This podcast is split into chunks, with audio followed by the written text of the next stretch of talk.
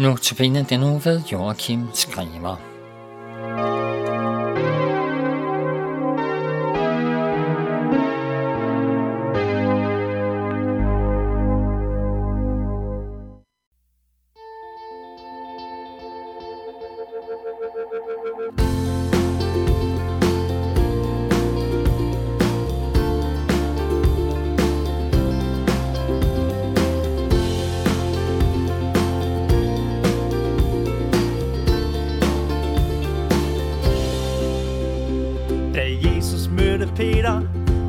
Han en fiskermand.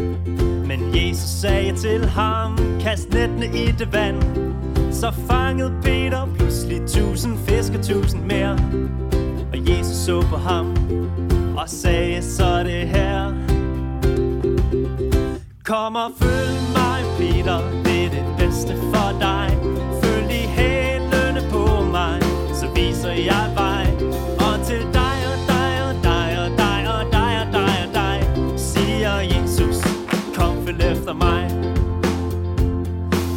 Disciplene de sejlede ud på en kæmpe sø Og fik et mega chok, da Jesus sagde bøn. Han gik jo rundt på søen, og med et var Peter der. Men Peter sank i vandet, så Jesus sagde det her. Kom og følg mig, Peter, det er det bedste for dig. Følg i hælene på mig, så viser jeg vej.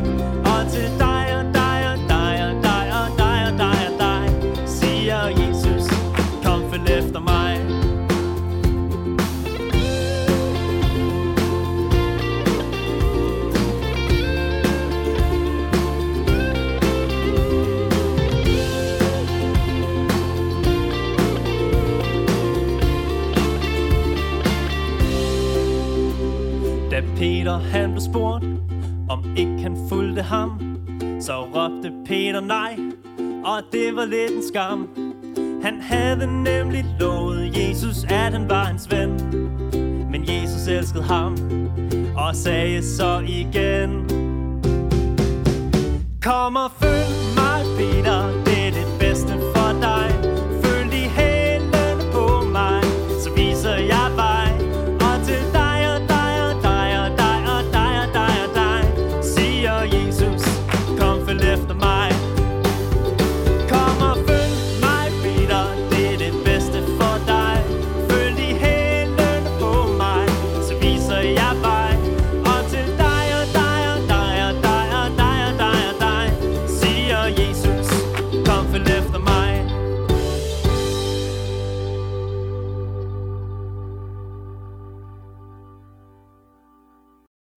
Vi har lige hørt Følg mig af Pasta Party. Den her andagt i dag vil tage udgangspunkt i Markus evangeliet kapitel 2, vers 13-17. Og øh, titlen på det her tekststykke er Levi kaldes til disciple. Og jeg vil lige læse øh, de her vers, og det var fra vers 13 til 17. Jesus gik atter ud langs søen, og hele skaren kom til ham, og han underviste dem. Da han gik videre, så han Levi, Alfæus søn, sidde ved tolvboden, og han sagde til ham, Følg mig. Og han rejste sig og fulgte ham. Senere sad Jesus til bords i hans hus, og mange toller og syndere sad til bords sammen med ham og hans disciple, for der var mange, som fulgte ham. Da de skriftkloge blandt farisæerne så, at han spiste sammen med syndere og toller, spurgte de hans disciple, hvorfor spiser han sammen med toller og syndere? Men da Jesus hørte det, sagde han til dem, de raske har ikke brug for læge, det har de syge. Jeg er ikke kommet for at kalde retfærdige, men syndere.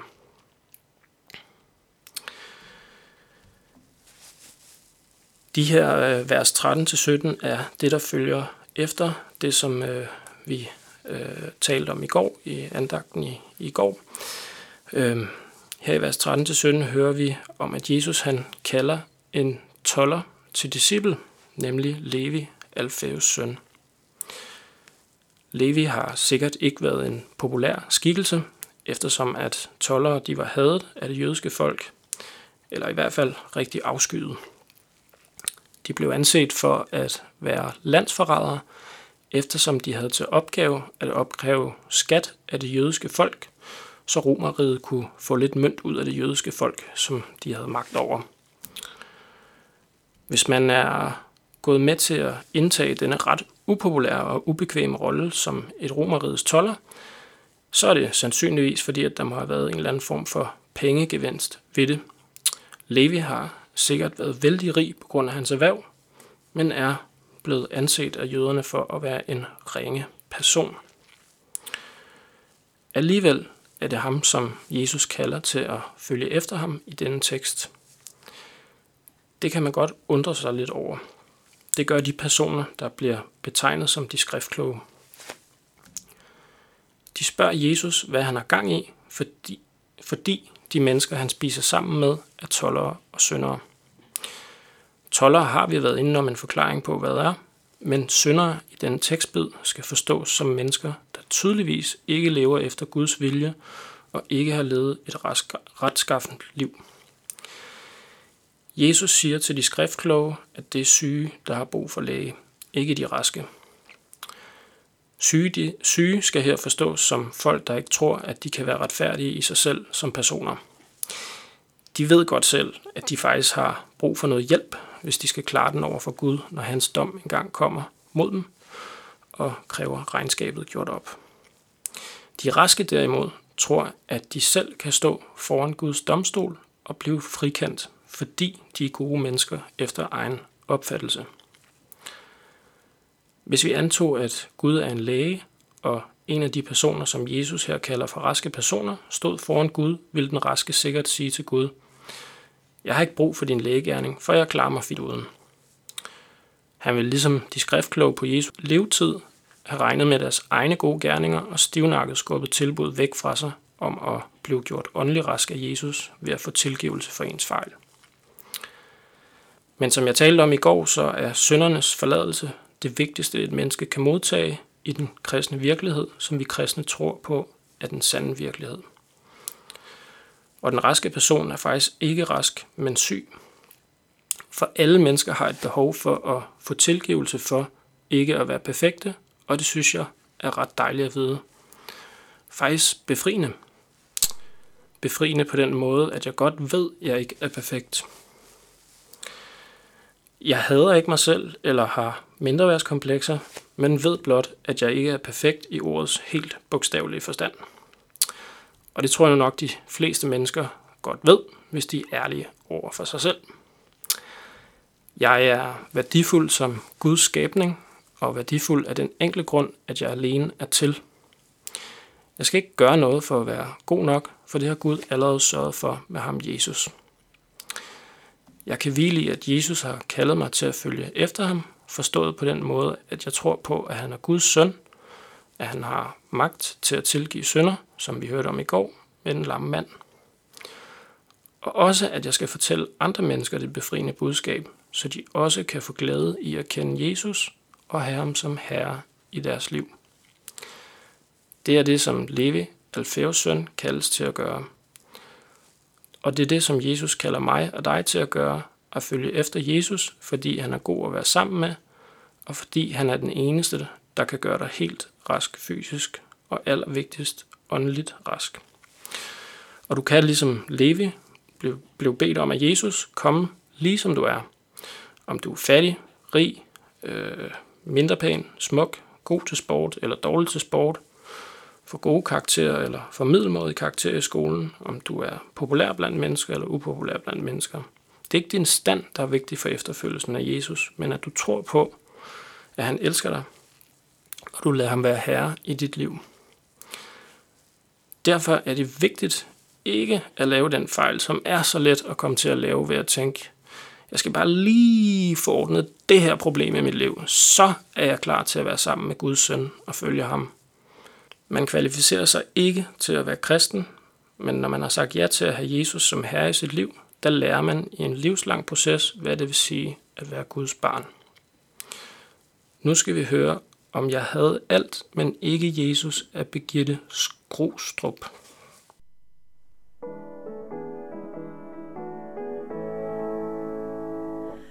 Om jeg havde alt, men ikke Jesus, tror du det var nok at stole på?